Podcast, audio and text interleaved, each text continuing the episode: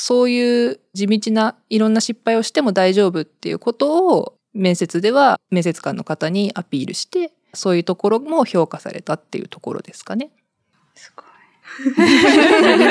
すごい。いやでもあの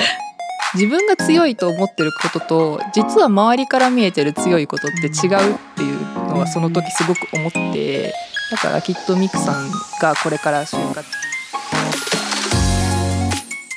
こんにちは。エスパークミライストのミクです。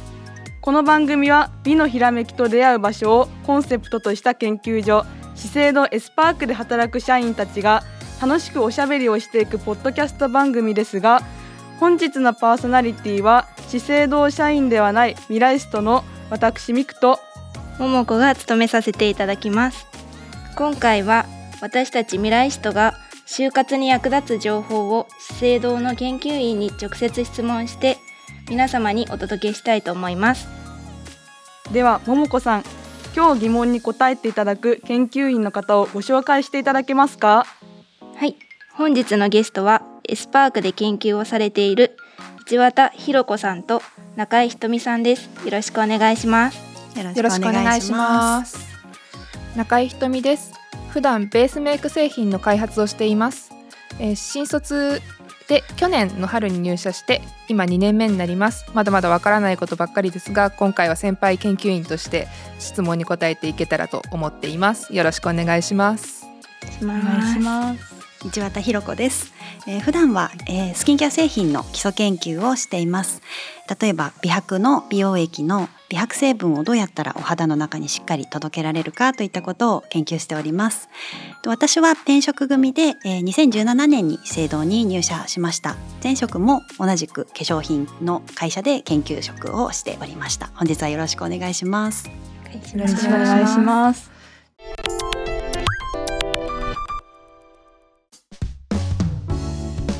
ミライストってどういう活動をしている方なんですか？はい。エスパークミライストとは資生堂の研究員と一緒にこれからの社会や美の未来を考えるプロジェクトです。今回はポッドキャストを通じてもっと資生堂のファンを増やすために研究員と私たちミライストが一緒に番組の企画収録にチャレンジしています。ちなみに私ミクはこれまでに参加したプロジェクトといえばエスパークの見学会のプロジェクトがすごく印象に残っています。普段一般の人が入ることができない場所に行ったりですとか将来こういう場所で仕事をしたいなってすごくワクワクしました。印象に残ったお部屋とかありましたか？そうですね。私はあのキャンプ場のスペースが印象深くていろんな部署の方が集まってたくさんお話をするということを伺って化粧品にもたくさんいろんなジャンルがあるじゃないですかベースメイクですとか美白成分です UV ですとかそういった人たちが交わる場っていうのは素晴らしいなって思いました。結構いろいろなそのコラボレーションを深める場所みたいのがたくさん設置されていて、まあ、普段あの話しづらい人ともあのリラックスした環境で話せるのがあるのはあのうちの会社のいいところかなとは思います。はい、ありがとうございます。それでは早速お二人にお話を伺っていきましょう。ではまず、えー、数多くの企業がある中からなぜ資生堂を選ばれたのかということについてお伺いしたいと思います。中井さんいかがでしょうか？はいそうですね私はどっちかというとその化粧品にまあ興味を持った理由っていうのが一応あってですね化粧品って一番なんていうか開発するものの中ですごく曖昧なものを求めてるっていうところが一個あってで普通なんていうか、まあ、食べ物だったら美味しさを求めるとか機械だったらもう精密に動くことを求めるとかそういうことがあるんですけど化粧品って美っていう一人ずつ全員が違うものを考えているものに対して製品を作るっていう科学の視点からアプローチするっていうのがすごく面白そうだったので化粧品の業界っていうのを狙ってたっていう感じですかね。ちなみに市綿さんは？私ですか？私はあの化粧品やりたいなって思ったきっかけとしてはもともと薬学部の出身で薬の研究したいなと思ってたんですけど薬ってあのマイナスの状態からゼロに戻すしかできないと思うんです、うんうんうん、でも化粧品ってあのさらにいい状態あのゼロからプラスに持っていくことができるよりあの気分よく過ごすだとかあのみんなを幸せにする力を持ってるなと思ったので化粧品やりたいなと思ったというのが、まあ、きっかけですかね。でその中で資生堂がいいなって思ったのは私はあの割となんていうんですかねアグレッシブな製品を作っているなっていうイメージがあって、あのまあ、すごい基礎化粧品としてエリクシールとかあの有名でよく売れてる製品とかも作ってるんですけどなんかたまに飛び道具みたいなものあの iPhone につなげてイオン導入をするみたいな機械を作ってみたりとか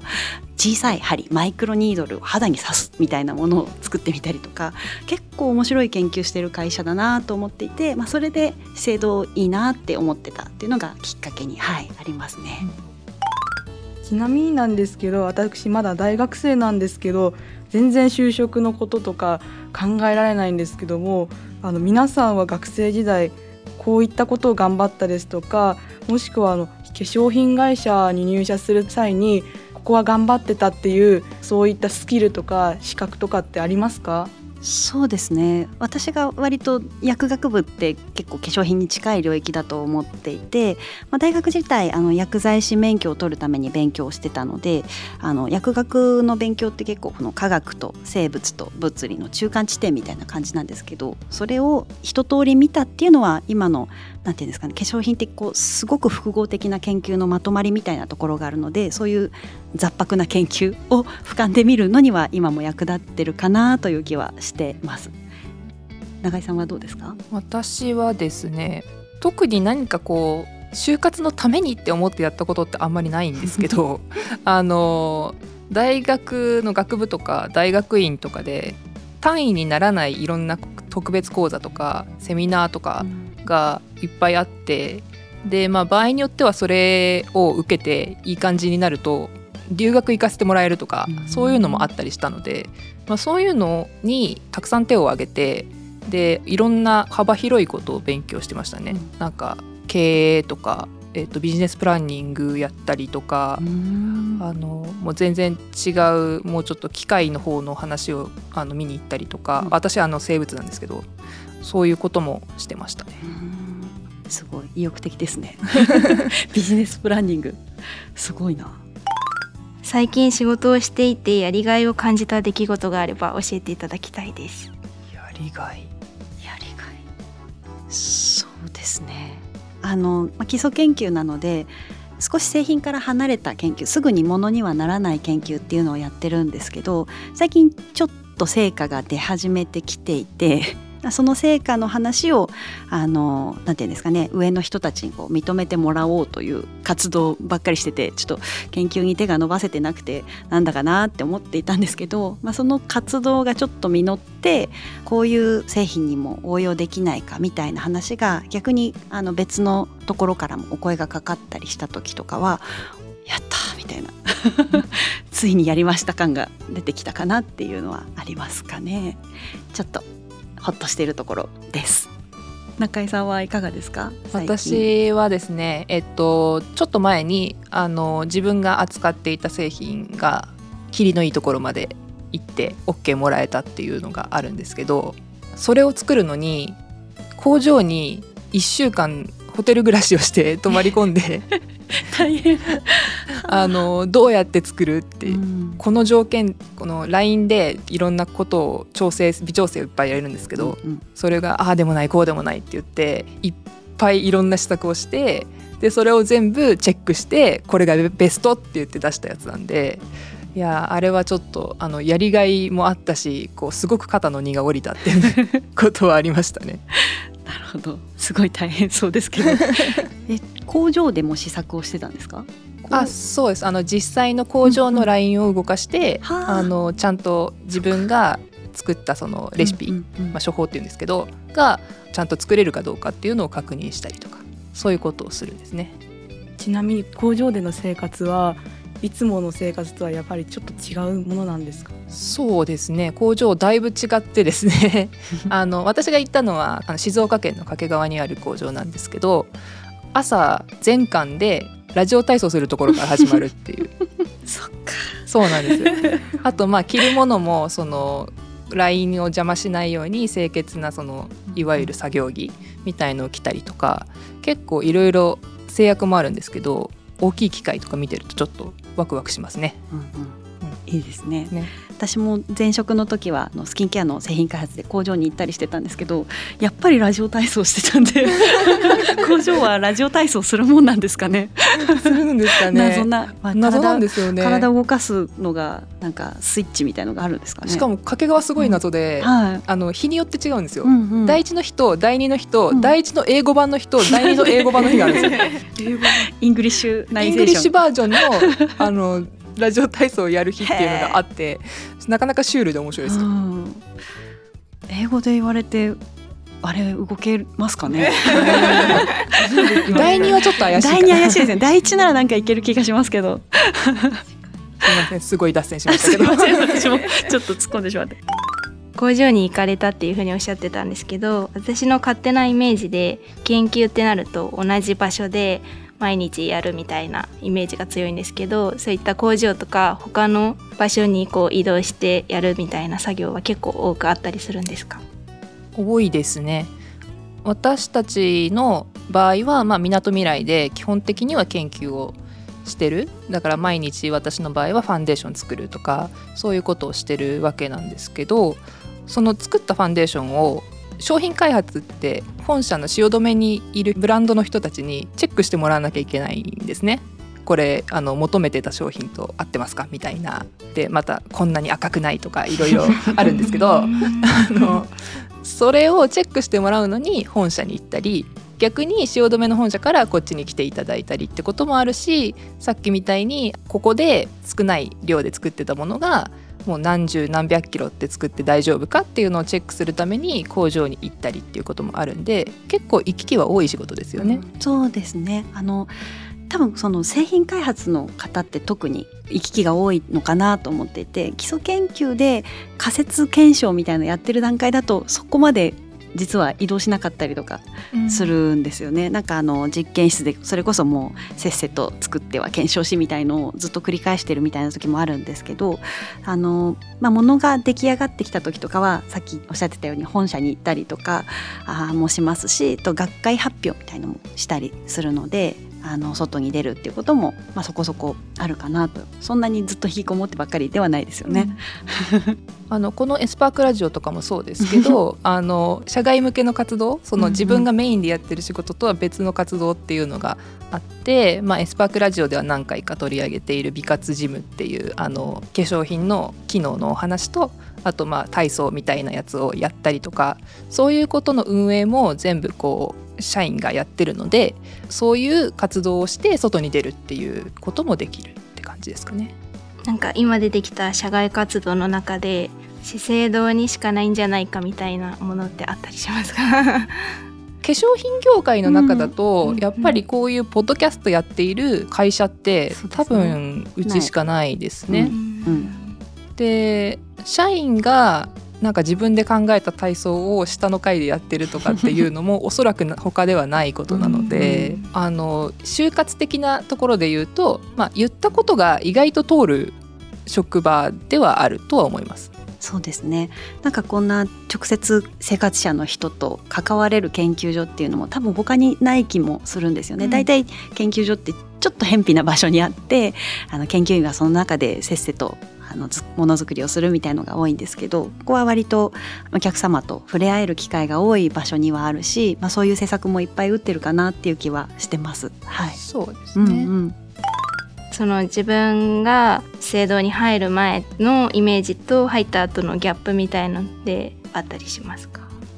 そうですね。私は結構その資生堂って研究者としてすごい人がいっぱい在籍してる会社だと前から思っていて入る前はあの結構仰々しいというか硬いところなのかなって思ってたんですけど入ってみるとなんかすごいあの名のある研究者の方でもめちゃくちゃフランクに話してくれるしなんですかね相談とかがしやすいし、まあ、みんな結構前向きに意見を出してくれる会社だなというのは思ってたのと違うところギャップかなというふうに思いますね。はい、そうですね私もそこは本当にギャップで 本当になんていうか化粧品大好きで毎日こうすごいメイクこだわってるみたいな美男美女の皆様がいらっしゃるっていうイメージだったんですけどこうおはいそというよりはこうカジュアルな感じでこうファンデーション作るって結構意外とその粉とか油にまみれる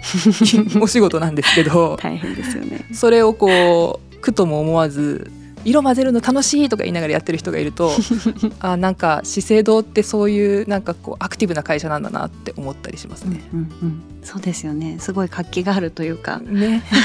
みんな熱意を持ってやってるんだなっていうのが。やってますね。でもなんかすごいその偉い研究員の人とかと話してくれくださるのはすごいありがたいんですけど盛り上がりすぎちゃってなんか1時間半ぐらい なんか喋りで経過してる時とかがあってありますね。あ これはいつまでと思ったりすることも 逆にあったりしますね。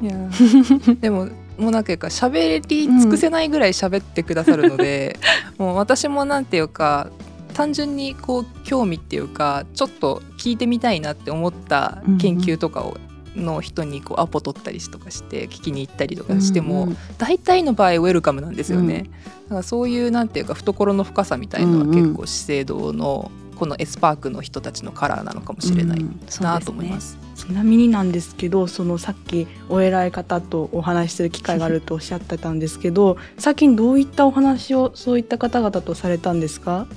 そうですね。私はあの今ちょっと研究プラス経営の勉強もしてたりしてちょっとあのイノベーション創出みたいなことを学ぼうとしてたりするんですけどなんかそういうこうことも勉強してるって聞くとなんかこんな事例があったよみたいのをこうなんか本と一緒に話してくれたりとか 本私これ読んでみるといいよって言いながら俺の時はこんなことがあってみたいなお話をしてくれたりとかしてすごい勉強になるなって思いましたね。うん。はい、プラスアルファで経営の勉強をしてるっておっしゃってたんですけど、なんかそういう会社側でそういう資格支援制度とか、うんうん。そういうのってあったりするんですか、はい、あります。今そのまさにあの MBA 派遣の会社の制度を使ってあの大学院に通っているところです。まあ、私はその経営の方に興味があってどうやったらイノベーションをもっと生み出せるのかみたいなことを勉強しに行ってるんですけど最近はその基礎研究の方を深掘りするために、まあ、博士を取るための支援だったりとかっていうのもあの充実させようとしてたりとか。そうですね。なんか聞いた話によるとコロナの前は海外のあの研究所とか工場に何ヶ月か行くみたいな留学制度とかもあったって話は聞きますね。うんうんあそうですねなんか最近それ復活して、うなんねあの私の同僚がもうすぐアメリカに行行きますね。いいな。いいですよね。やっぱグローバル企業ならではって感じですね。うんそういうそうです。ね。制限とかってないんですか？行きたい人皆さんうんとそうですね。あの年間何人みたいな制限があるプログラムもあったりしますね。その海外派遣だったりとか、あの今やってるこの MBA とかはあの年間何人っていう制限があって、まあ応募した人の中からちょっと選抜されていけるみたいな感じですね。はい。でもまあそのためにうん。みんな頑張るっていうか。そうですね。あのモチベーションになりますよね。あの本当にやりたいっていう意志が強い人が取るのでそれこそ MBA 取る時なんかは、あのすごい面接とかも頑張ったんじゃないかなって ね想像するんですけど あのそう社内で同じ MBA に行った人から話聞いてどどんな感じで面接受けたのとか 聞いたりしましたね。ね。中井さんに聞きたいんですけども、はいはい。そのご自身が学生時代に研究されてたことってあのそれを就活につなげるっていうのってすごくこう大変だと思うんですけどもどういったところからこう化粧品会社につなげていったんですか？そうですね私がやってたのって農学っていう、まあ、学問になるのでもう本当に化粧品のメインストリームとも被らないし他のなんていうかどのようなジャンルにも被るところが少ない学問だったんですね。でみんなまあ周りの人たちも就活苦労してたんですけど逆にすごく農学って泥臭いというかひたすら種を植えて育ててその収穫したものをチェックしてっていうのでデータ取っていくわけなんですけどそういうなんていうか地道な作業がずーっとできるっていうのはある意味才能だよみたいなことを言われて でしかもこう生き物だったり天気に左右されたりとかで、一定なデータが取れないっていう苦労が プラスオンであって、で全然なんていうかいいデータ取れなくてこう辛い状況でもまあなんとか今まで続けてこれたっていうのも 一つの才能だよみたいなことを言われ、まあ、別にあの農学がすごく嫌いだとかいう話ではなくてなんか単純に農学っていう学問をずっと好きでいられたっていうことはなんていうか自分の強みなんだなっていうことを知ってそういうあの地道ないろんな失敗をしても大丈夫っていうことを面接ではあの面接官の方にアピールして、まあ、そういうところも評価されたっていうところですかね。いやでもあの自分が強いと思ってることと実は周りから見えてる強いことって違うっていうのはその時すごく思ってだからきっとミクさんがこれから就活する時も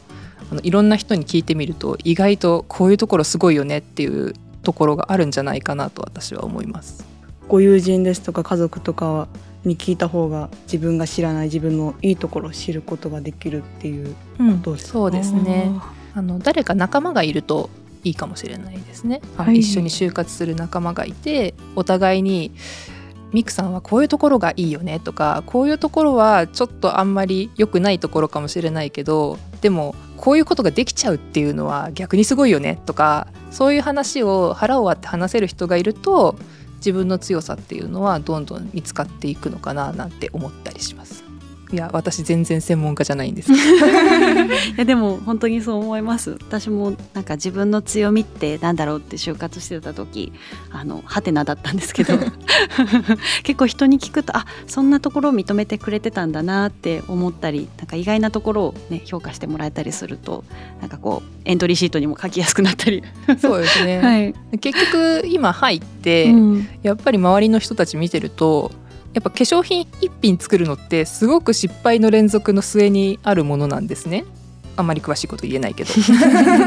あのすごいいろんな失敗をして今世に出ている製品になっている。でそれを失敗なんだけど失敗じゃなくてあこれはダメだったんだなっていう学びにして進んでいける力っていうのはやっぱりこの R&D の特に製品系の人たちっていうのはすごく持ってるなと思ったのであだから選ばれたんだなって思いました大切ですよね。ねしぶとさというか忍耐強さというか。もうそうですね。失敗したなと思ってもあでもここがこうだからこれにつながるかもみたいなうん。発見ができると、グッと、そうですね。研究者はうん、ここのエスパークの人たちはそういう人が多いって感じ、ですね確かに。他の部署は違うかもしれないけど。中途とかってはい、なんかそういうあの強みとかって深掘りするんですか？やる中時に。途採用の時ですか？中途採用の時にはひたすらスキルを詰められましたね。その研究職から研究職への転職だったので、まあ、どういう経験をしてきてどんな成果を出してきて何がこの資生堂に入ったらできるのかっていうところをディープに聞かれたかなというのが印象としてはありますね。まあ、ただやっぱりこう仕事の仕方みたいなところも聞かれるかなという感じですね。こうやっぱりあの化粧品研究って言っても結構チームワークが必要だったりするのであのどういうふうに周りの人とコミュニケーションしてるのかだったりとか、まあ、その目標を達成するためにどんなふうにあなたは頑張ってきたんですかみたいなのは結構あの研究以外でも聞かれることだと思うんですけどやっぱ聞かれたかなっていう感じですね。やっぱり中途だとその前歴がどうだったかっていうのが大事だってことですよね。そうですねであの新卒はどうかっていうことをこれすごくあの私の実際の後輩とかにもよく聞かれることなのでしっかり言っておくと資生堂の新卒採用の R&D の人は本当にジャンルは何でもいい感じです。あのどの分野の人も大体います。でその専門の仕事をしてる人もいるし全然関係なく製品作ったり全然違うジャンルの基礎研究をやってる人とかもいるので本当あの科学でも生物でも物理でも数学とかあとコンピューターとか工学でも何でも OK なのであのそういったことは全く気にせず本当就活入りたいなって思った人は応募してみると良いのではないかなと個人的には思います。天文学の人とかいましたよね。いますね。すごいと思って。いや私の同期もああそっかそっかあのデジタル、ルの人がいます、デジタルの人が すごい幅広いですよねうんお二方多分理系の学部出身だと思うんですけど文系の出身の方っていうのはいらっしゃったりするんですか？文系は、えー、と研究者としては心理学とかやってる方はああそうですね。文系ですよね。でも私最近あの知り合ったというか去年入ってきた方があの文系だって言ってましたね。で結構マテリアル系のあのものづくり系の研究をしてたりします。で 全然これまでやってきたことと違うのでうまくできるか分かりませんが頑張りますって言ってあの 気合十分で。であの先輩からこう教えてもらいながら研究に取り組んでてあ文系の方でも入ることあるんだなと思ってはい。ちょっと驚きながら見てました。本当に何でもありだなと思って。その文系の方っていうのは中東なんですか？いや新卒で入社された方ですね。はい本当何でもありなんですね。もう今年の新卒もバリエーション豊かだし。う、んうん。毎年すごくジャンルは幅広く取ってるんじゃないかなって思います。まだまだ話したいところですがそろそろお時間ということもありましてここまでとさせていただきます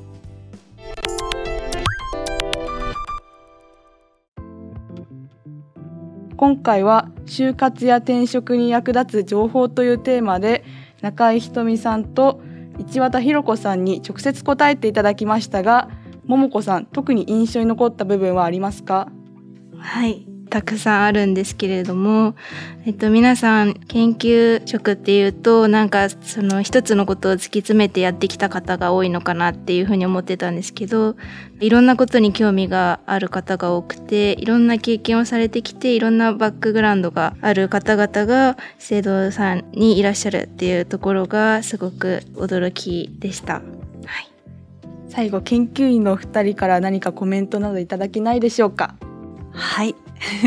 本日はありがとうございました。ちょっとだいぶ就活をしてから年月が経っているので あのお二人の疑問にきちんとお答えできたかちょっと不安なところはあるんですけどやっぱりこのあの会社資生堂の中でどんなことやってるかっていうことに、まあ、興味持って聞いてくださるのはすごい嬉しいなって今日も思いましたしなんかこう就職した後のことこうなんか成長する機会はあるのかみたいのを聞いてくださったのもなんかこういいなと思って未来を感じられていいなと思った。そうですね。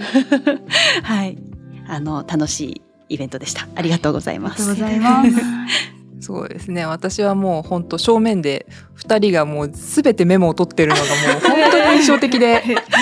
あのすごく真剣に聞いてくださってるんだなということが分かりました。あの まあ、あの聞いてくださってる方が就活する人がいたら参考になればいいなと思う次第です。本当にいろんな人が働いてて全然その硬いとか賢い人しかいないとかそういうこと全然ないので応募したいなって思った人が応募したらうまくいくように願っています。はい、今日はありがとうございました。ありがとうございました本日も最後までお聞きいただきありがとうございました。番組ではお便りを募集しています。番組概要欄にあるお便りフォームからお寄せください。ハッシュタグ美のひらめきでのツイートもお待ちしております。番組フォローもよろしくお願いします。それではまた次回もお待ちしております。ありがとうございました。ありがとうございました。